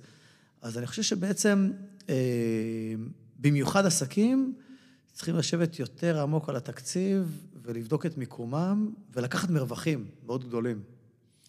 הלאה, מעניין, מעניין. קיבלתי פה מלא השראה. אני, אני רוצה לגעת איתך עוד, אה, ברשותך, עוד איזשהו משהו אחד שמעניין אותי. אה, ספקי גפן, בעצם אנחנו אה, עובדים במשרד החינוך, אנחנו נותנים שירות למוסדות חינוך. כמו שאמרת, אתה בתחום הפיננסי, אני התחלתי בספורט והיום זה התפתח לכל מיני דברים. אה, אני רוצה שמה שתיתן איזשהו דגש על איך מתנהלים, כי בסוף להיות ספק ולהיות עובד, שני דברים שונים. זה קצת כמו להיות שכיר ולהיות עצמאי. זאת אומרת, אתה בתור ספק, יש לך הוצאות שאתה לאו דווקא בהתחלה, לפחות זה, אני קורא לזה כאבי גדילה, אתה לאט לאט לומד את השלבים, ואיך נכון להתנהג שם. כי בסוף אתה מקבל כסף, ואתה חושב שהוא כולו שלך, חברה בע"מ, 40 אחוז, הוא מפריש 23 אחוז מס חברות, 17 אחוז מע"מ במקרה הטוב, ואחר כך עוד, יש לו עוד כל מיני אחוזים כזה של, גם כן לא שייכים לו, בין אם הוא עושה אה, משכורת, אז זה אה, מס הכנסה, ואם אה, אחר כך הוא מוציא עוד כסף בדיבידנדים או כל מיני דברים, אז כמה זה 30, 35 אחוז? כאילו, יש מלא מלא מלא נוסחאות, ואתה ממש צריך להיות רואה חשבון כדי לעשות סדר במה הכסף שלך ומה הכסף של המדינה.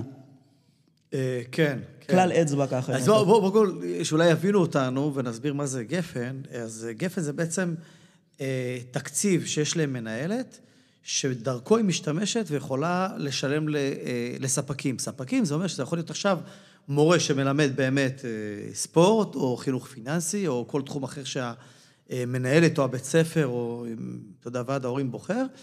אה, היתרון המאוד גדול הוא שפעם התקציבים היו מגיעים לעירייה חלקם, אה, ולכל מיני, או משרד החינוך, והיום בעצם העבירו את רוב הכספים להחלטה של המנהלת. אומנם נשאר וגם צבועים, זאת אומרת, לדברים מסוימים שהיא צריכה, היא חייבת לעשות, אבל רמת הגמישות שלה והסכום שנשאר אצלה למשחק או לניהול, הוא הרבה הרבה יותר אה, גבוה. קודם כל, בוא נתחיל בזה שמבחינתי גפן זה דרך נוספת ומאוד מאוד חשובה כמובן, והיום נהייתה העיקרית, שדרכו אנחנו עובדים. זאת אומרת, אה, אם פעם הייתי מגיע לבית ספר והייתי מציע לה אה, את ההדרכות או ערכות, וזה היה בשבילה מאוד יקר, היום היא יכולה להגיד, דווקא זה מאוד נוח לי. יש לי תקציב לזה, יש לי תקציב לזה. חשוב. וזה, בדיוק. אז קודם כל, אז אחד זה נהיה תקציב מאוד מאוד חשוב ועיקרי. אה, אני אומר כי זה אחד מהתקציבים, כי יש תקציבים נוספים שמגיעים דרך עיריות, דרך קרנות, דרך כל מיני, קרן קרב ועוד ועוד, גופים שבעצם גם נותנים מימון להדרכות. אה, בסופו של דבר, כאנשים שעובדים מול בתי הספר, אה, זה, זה כמו כל עצמאי בכל תחום אחר. אה, יש פה את הטיפים כמובן שהם מאוד נכונים עבור אה, מורים. אה, אחד הדברים, עכשיו, אני רואה, נמצא בקבוצות ואני שומע כל מיני דברים, ולפעמים אני לא, אני לא מגיב כי אה, אני, או שאני עמוס, או שאני חושב איך עכשיו זה יתקבל, או איך הם יבינו. אה, אבל אחד הדברים החשובים, קודם כל, זה לכתוב, נפגשת עם מנהלת. אתה יודע מה, לפני זה, אנשים חושבים שהם נכנסו לגפן, ואז ישר קופצים עליהם ולוקחים. את ה... ולוקחים את ההדרכות שלהם. זה עסק לכל דבר, צריך לשווק, צריך למכור. בדיוק, ו- ובסוף מנהלת לוקחת מזה שהיא שמעה ממנהלת אחרת שיש לה משהו שעובד נהדר, או ממורה שלה, או מסגנית, או מרכזת מתמטיקה, או מאחד ההורים שהיא סומכת עליו, שנמצא בוועד הורים וכן הלאה. זאת אומרת, בסוף זה הרבה היכרויות, אנחנו ישראלים, אנחנו מחפשים ודאות על ידי היכרויות. אז אופן, זה הכי לגיטימי, דרך אגב, מנהלת סומכת על מישהו, והיא אומרת, אוקיי, אם היא אמרה לי שזה טוב, והוא אמר לי שזה טוב, אני לוקחת. אז אחד זה לבנות את השם שלך. אה, ובהתחלה צריך להשקיע הרבה, אני שומע אנשים שרק נכנסים וכבר רוצים סכומים מאוד מאוד גבוהים לשעה, אני לא חושב לנקוב במחירים, אבל רוצים מחירים מאוד גבוהים לשעה, שאחד זה מעל מחיר השוק, ודבר שני, אתה רק התחלת, בוא תכיר את המערכת, בוא תיכנס, תצבור ניסיון, אה, שם וכן הלאה. זה יפה, אתה לוקח אותנו, מה שנקרא, עשה זאת בעצמך, ככה, למדריך כזה מסודר.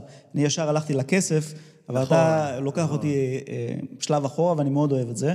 זאת אומרת, קודם כל, תהיה איש מקצוע אה, מוצלח, לפני שאתה בכלל אה, מתכנן על תקציבים ולגדול וזה, קודם כל תספק את הסחורה. כן, תראה, תראה, זה, אני, אני אומר, תראה, אני אומר בכלל, אם אנחנו רגע מדברים על מה שאתה אומר פה, אני אומר בכלל מקצועיות, אתה יודע, ב, אני נזכר בזה, אני בא לפעמים, יודע, לחנות אלקטרוניקה, כדוגמה. ואני אומר לו, תגיד לי, מה ההבדל בין מכונת כביסה הזאת למכונת כביסה הזאת, או בין התנור הזה לתנור הזה?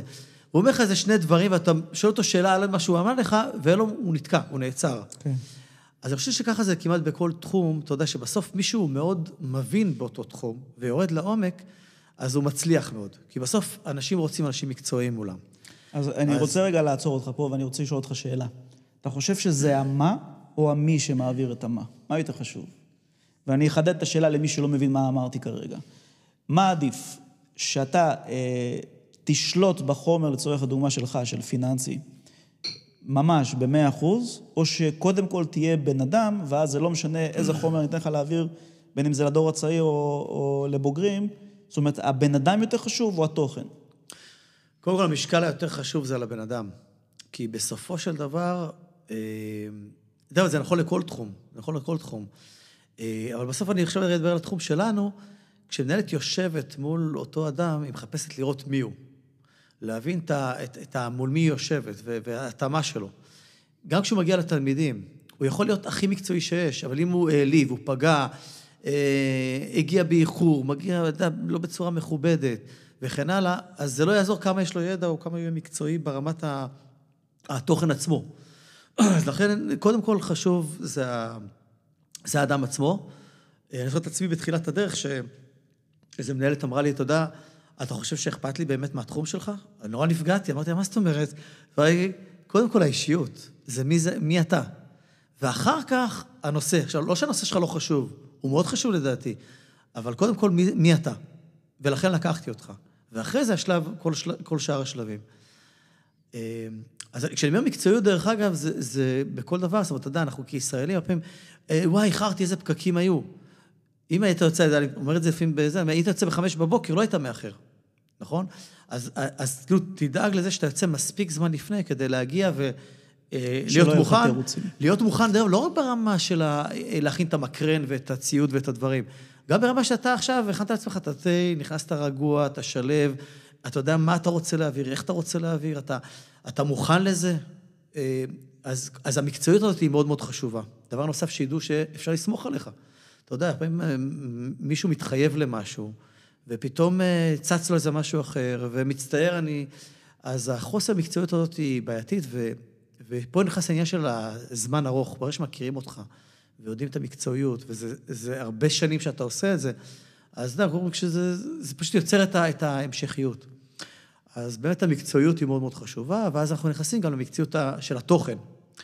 אה, אני אתן דוגמה על, על התחום שלי, הרבה פעמים אנשים מגיעים אה, מתחום הכלכלה, גם אנשים מאוד רציניים. וגם מאוד אחראיים, אבל אין להם את המתודיקה, שהמתודיקה זה בעצם החלק העיקרי פה, מתודיקה וניהול כיתה. אולי אני רגע אסביר את, את, את הכוונה שלי. ניהול כיתה זה לשלוט בכיתה. אתה יודע, הרבה אנשים באים אליי, אני יודע להדריך והדרכתי מבוגרים, הוא נכנס לכיתה, אחרי חצי שעה הוא בורח. כי זה עולם אחר של ניהול, של, של דבר. אני בעצם, כל מה שעשיתי ובניתי, מבחינת ההכנה למדריך, אם זה ספר שכתבתי, ואם זה אה, אה, קורס מוקלט וכל הדברים האלה, המטרה שלי לצמצם את הזמן של המורה מהרגע שהוא נכנס, עד הרגע שהוא מצליח להיות מקצועי ולשלוט בצורה נכונה בכיתה.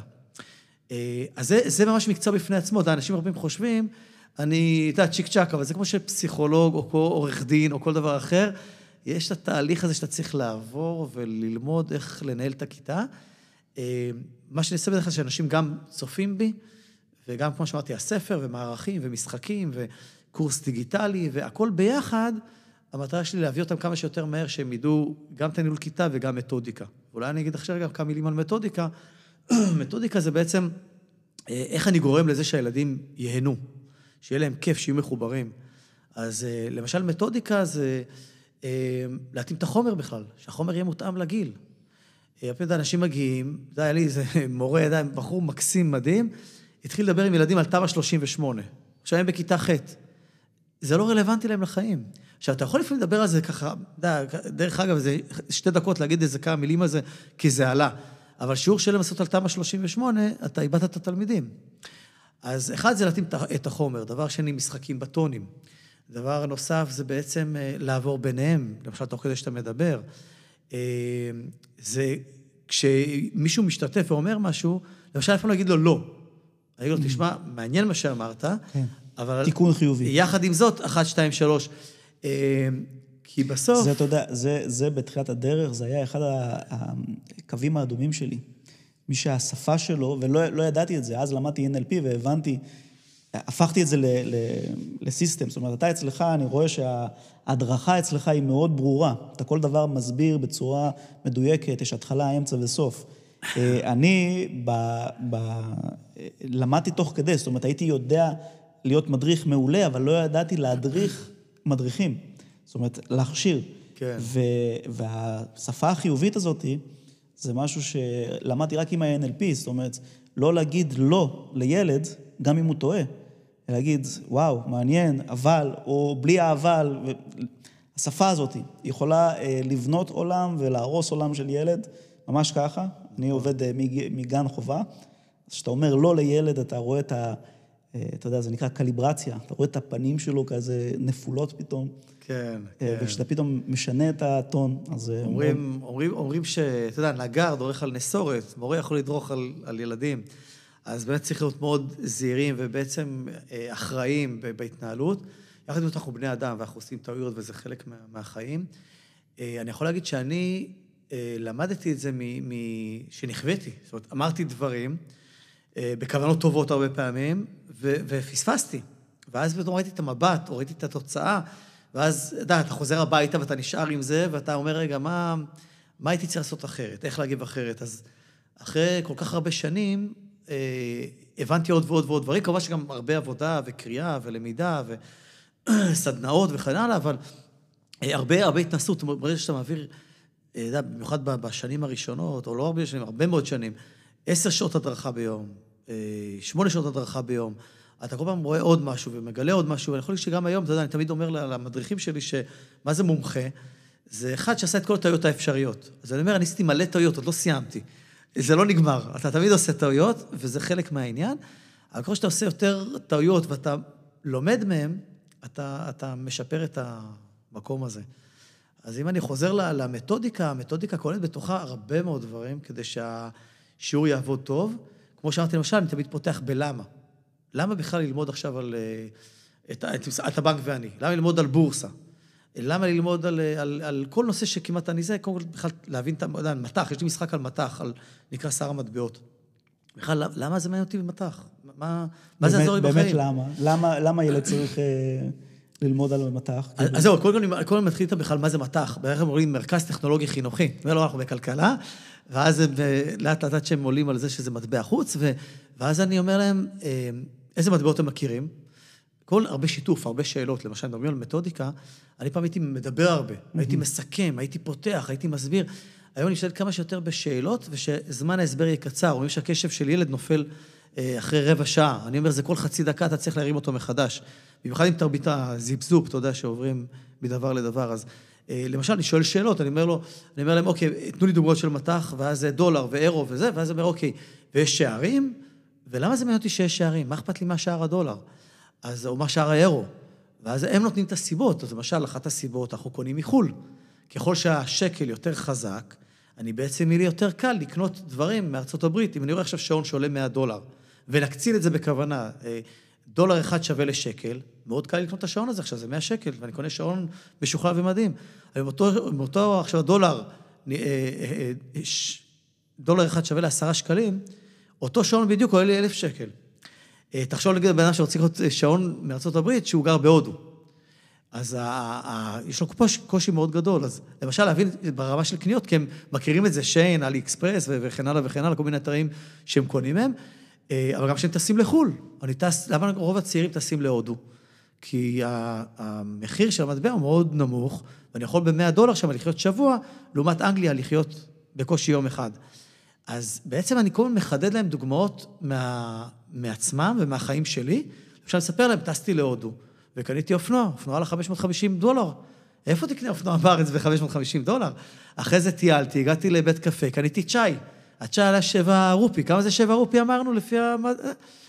אוקיי, ואז הם בעצם מבינים דרך הסיפור שלי ודרך החוויה, אנחנו מרגישים את הדברים ומבינים אותם. אז בעצם המתודיקה מכניסה בתוכה הרבה מאוד היבטים, שאני יכול לדבר עליהם שעות של איך לעשות את זה ולבנות את זה. אה, אבל בעצם בכל, אם אני רגע אתן עוד ככה חידודים על, על מתודיקה, בעצם תמיד יהיה גם חוויה, חייב להיות. אין דבר כזה שאני אעביר פעילות שאין בה חוויה. אז ההתחלה תהיה חוויה, נגיד, פתיחה של 15 דקות גם לחיבור אישי, כי כל החיבור האישי הזה הוא יותר חשוב מכל דבר אחר. כי אם הוא יתחבר אליי ויש לנו חיבור טוב, הוא ירצה להמשיך איתי והוא סומך עליי ו... והוא רץ איתי. לכן אני, אני אתחיל איתו באיזושהי חוויה משחקית של היכרות, שזה יכול להיות הרבה מאוד סגנונות. יש לו כזה, דה, הרבה כיוונים של איך להתחיל. אחרי זה יהיה איזשהו משהו של הסבר על, על מה שהולכים לעשות ומושגים ולהבין את הדברים, ואחרי זה בואו נשחק את המשחק שעושה את זה, ואחרי זה יש טריוויה אינטרנטית שתסכם. בעצם תסכם. כל הזמן הוא עובר מ, מחוויה לחוויה, הוא, הוא מסיים שיעור של שעה וחצי, שעתיים אקדמיות, והוא אומר, רגע, מה, נגמרו ה... זאת אומרת, הוא לא מבין איפה נעלם הזמן. מה המטרה בסוף ה... בוא נגיד, בסוף הפעילות ככה, שהילד ירכוש כלים? או שהוא ממש אה, ידע מושגים? אה, איך זה, מה המטרה שלך, בוא נקרא לזה המטרת על? אז זהו, אני אגיד משהו שעוד פעם, שנראה אולי טיפה מוזר, אבל זה הכי נכון שיש אחרי כל השנים שאני עושה את זה. אה, הדבר הראשון, קודם כל, זה חיבור אליי. חיבור אליי, ש, שיהיה, שהוא ירגיש, ש, שאני ארגיש והוא ירגיש את, את הנוחות הזאת. הדבר השני, שיגיד, תשמע, אפשר ללמוד בכיף. לימודים זה יכול להיות כיף. Mm-hmm. היום אתה שואל ילד, לא רק היום, אתה יודע, גם אנחנו, וזה ממשיך גם היום, שואל אותו, אתה אוהב ללמוד? לא. זאת אומרת, מה, אתה כאילו אוהב את ההפסקות ואת ה... אתה רוצה לשבור להם את הפרדיגמה שבית ספר זה דווקא כיף. בדיוק, אתה, לא, אני לא אגיד בית ספר, אני אגיד בכלל למידה. למידה. יכולה להיות חווייתית, יכולה להיות כיפית. Mm-hmm. וזה לא משנה איזה מקצוע, דרך אגב. אם הייתי עכשיו הולך ללמד תנ"ך או אזרחות... שזה מצחיק, כי כשאנחנו יוצאים מהמסגרות, אחר כך אנחנו רק מחפשים איך להתפתח. זאת אומרת, אנחנו רק צמאים לאיזושהי למידה חדשה, בין אם זה ביוטיוב או בפודקאסטים או יועצים. זאת אומרת, אתה בתוך המסגרת, איפה שאתה 18 שנים אמור להיות בהתפתחות אישית, אתה רק מנסה לברוח מזה, ואחר כך אתה רק מחפש ממי ללמוד. תראה, הרבה פעמים מכבים לנו את, את, את התשוקה ללמידה, וגם ליצירתיות הרבה פעמים מכבים לנו, כי יש תשובות נכונות. Mm-hmm. ולא תמיד יש תשובות נכונות, אתה יודע, זה, זה, זה חלק מהעניין. אה, אז בעצם, אז, אז כן, זה אחד, להגיד, אפשר ללמוד אחרת, זה הדבר מבחינתי השני. הדבר השלישי, שיהיה כיף. כיף ברמה העמוקה של הדברים, למה? כי אם כיף לי, אני רוצה לחזור לזה שוב ושוב ושוב. אם מישהו עכשיו קנה ממני, ילד קנה ממני משחק, ויש הרבה שקונים דרך האתר משחק, מבחינתי זה כאילו שיעורי בית, תחשוב על זה. כאילו, הוא לבד החליט שהוא רוצה להמשיך להתאמן ו- ולעשות. הרי מה המטרה של שיעורי בית? שאני אתאמן, אתפתח, ילמד ו- ויגדל. אז אם עכשיו הוא ממשיך עם זה בצורה עצמאית, עשיתי את שלי, לכן אני בחיים לא נותן משימות הביתה, כמעט ולא נותן. אם גם יש משימה, היא לא חובה, אה, אלא זכות בדרך כלל. זאת אומרת, כמה אתה חושב שאתה עולה בחודש, אוקיי? למשל, תלוי כמובן בגילאים. אה, והשלב האחרי זה הוא בכלל, הוא להבין את החשיבות של הנושא. למה חינוך פיננסי? למשל, אני מתחיל בבורסה, אני מסביר להם על חיסכון לכל ילד, ואם אני שם את הכסף בבורסה, איך העוצמה של, ה, של הריבית. ושל הריבית דריבית, איך היא, איך היא, ואני אומר להם את זה, ב- חושב גם היום, הראיתי את זה בזום, הראיתי להם, את ה, אני שם עכשיו 50 שקל של החיסכון לכל ילד, אני שם את זה בריבית של 4% של הבנק, או ב-10%, שזה מה שנותן אה, בורסה 10 שנים ומעלה, נותן 10%, זה יוצא יותר מפי שתיים בתוצאה הסופית בגיל 21. כשהם רואים את זה מול העיניים, מבינים, רגע, תקשיב, דבר קטן שאני עכשיו הבנתי, שיניתי בטופס שמילאתי, והמציאות הכלכלית שלי היא אחרת בעוד אה, 21 שנה. מדהים. אז בעצם המטרה שלי, אני משכנע אותם, למה זה חשוב, ורק בסוף נכנס הידע והמושגים. ולמה? כי אם אני הבנתי שזה חשוב לי לחיים, אז עכשיו אני, אה, יש לי מלא חומרים באינטרנט, ומלא מושגים, ואני יכול ללמוד הכל. אז הוא לא צריך אותי כביכול בשביל זה. נכון שאני אזרז לו את התהליך, וזה יותר מהיר ויותר כיפי, אבל אם כבר הוא יתחבר אליי, אני לא אהיה איתו כל הזמן, לצערנו. אתה בעצם רוצה למכור לו את הרעיון שהוא ימשיך אה, ללמוד בין אם זה ממך או ממישהו אחר. בדיוק, למה? כי נגיד לקחו אותנו למפגש אחד, או לחצי שנה, או לשנה. אבל אחרי זה, לצערנו, בדרך כלל זה ייעצר. כי תקציבית, אה, זמן, רוצים להכניס דברים אחרים, רוצים לגוון. אז הוא קיבל אותנו לזמן מצומצם. בזמן המצומצם הזה, אני רוצה בעיקר לתת לו את ההשראה ואת ההבנה ליצור את ההמשכיות. מדהים, מדהים. תשמע, פתחנו פה מלא נושאים. אני, אה, אני אסכם ככה, אני חשבתי שזה יהיה הולך להיות שיחה מאוד אקסלית כזאת, ואנלוגית, ומספרים וזה, ובאמת, בסוף לקחת אותו, את האיש עם נשמה ענקית, רואים שהעשייה שלך היא נטו מהלב. אה, תמיד ניסיתי לחבר אותך למספרים, כי ככה אני רואה את התחום הפיננסי, אבל בסוף אני מבין שזה לא משנה איזה תחום זה, זה משנה מי זה, אה, מי מעביר את זה, ואני רוצה ככה שתיתן אה, לצופים ולמאזינים איפה אפשר למצוא אותך, איך אפשר להמשיך לשמוע ממך, איך אפשר להמשיך לקבל את הידע העצום ואת הלב הרחב. הבמה שלך. אה, בשמחה. קודם כל, באמת יש לנו את האתר, שבאתר יש גם את המשחקים, שמונה סוגים. אה, לחמישה מתוכם יש, נכון להיום, יש אה, סרטון הסבר. יש ביוטיוב. מה האתר, מה השם של האתר? האתר זה בעצם מפנה חוויה פיננסית, אם רושמים את זה פשוט בגוגל, גם אם ירשמו נועם נדב, אה, חוויה פיננסית, אה, גם יגיעו. יש גם את- בערוץ היוטיוב, יש הרבה מאוד אה, אה, חומרים. אה, בתי ספר, או הורים, או מורים שרוצים להביא את זה, אז פונים אלינו, מקבלים את המייל הראשון, מבינים, קובעים פגישה בדרך כלל בזום, אה, מקבלים את ה- את העומק של הדברים. חשוב, חשוב, ואז, אה, אני, אני קוטע אותך, חשוב להגיד פה דווקא להורים, שכן יש להם כוח, כאילו כולם חושבים שהמנהל מחליט, המנהלת מחליטה, זה לא עובד ככה, גם להורים יש כוח אה, שכנוע ולהגיד, אני רוצה שהילד שלי ילמד חינוך פיננסי ולהעביר את זה הלאה, בין אם זה למחנכת או למנהלת, ויש להם את הכוח למשוך בחוטים, מה שנקרא. אני רוצה להגיד לך שיש הרבה מאוד כוח לה- להורים וגם לתלמידים. אתה יודע, לפעמים אני מגיע לבית ספר ואני אומר, תגידו, למה, למה הגענו בעצם לפה? זאת אומרת, מי, מי בעצם, מי לחץ או כיוון או... הילדים. והרבה אומרים לילדים, שהם הם, הם אמרו, אנחנו רוצים להיות מוכנים לחיים. נגיד כיתות י', י"א, י"ב, רוצים הכנה לעולם העבודה, רוצים להבין מה זה בורסה, רוצים להבין מה זה אה, dropshipping וכל מיני דברים שהם נורא אה, קריטיים וחשובים להם אז הם כבר קדימה. דורשים את זה, איזה יופי. אז כן, הרבה פעמים זה בא מהם, הרבה פעמים זה בא מהורים, ועד הורים וכדומה. כמו ששומעים אה, פודקאסט, או נתקלים במשחק, או נתקלים בספר, ואומרים, אני רוצה להביא את זה לתוך בתי הספר. ויש גם עוצמה מאוד גדולה למנהלים, אה, שהיא כמובן ענקית. אה, למשל, יש מנהלת שאמרה, אני רוצה לעשות חיבור של שפה קריאה עם חינוך פיננסי. ויצרנו תוכנית עבורה של, של אה, קריאה, של חינוך פיננסי עם, עם ספר של, אה, במקרה הזה היה שמעון נבון. אה, לקחו ספרים לכל הילדים בכיתות שכבות ג' ד', ותוכנית שהמורות מעבירות את זה כחלק מה, מהמערכת. מדהים. יש לך גם משהו לאנשים? זאת אומרת, אה, B2C? לאנשים פרטיים? אתה עושה ליוויים או... האמת היא שאני לא עושה, אתה יודע, אני, אם מדברים פה רגע ברמה העסקית, אז לפני כבר הרבה מאוד שנים החלטתי שאני מתמקד בילדים ונוער, ובהכשרה של מורים איך לעבוד עם ילדים ונוער. אה, ואתה יודע, למרות שאני יכול לעשות גם ליווי לעסקים וגם ליווי ל... אבל אתה וגם מאוד הצוות. ממוקד. בדיוק, אני מאוד ממוקד למה שאני טוב בו ואני... אה, ומה שאתה אוהב לעשות. ומה שאני אוהב לעשות, כן. מדהים. כן. טוב. נועם, נדב, תודה רבה, איש יקר. בשמחה, שמחתי, שמחתי תענוג. כמה זמן דיברנו? ראיתי את השירותים, אמרתי לו, לא, אני זורם איתך.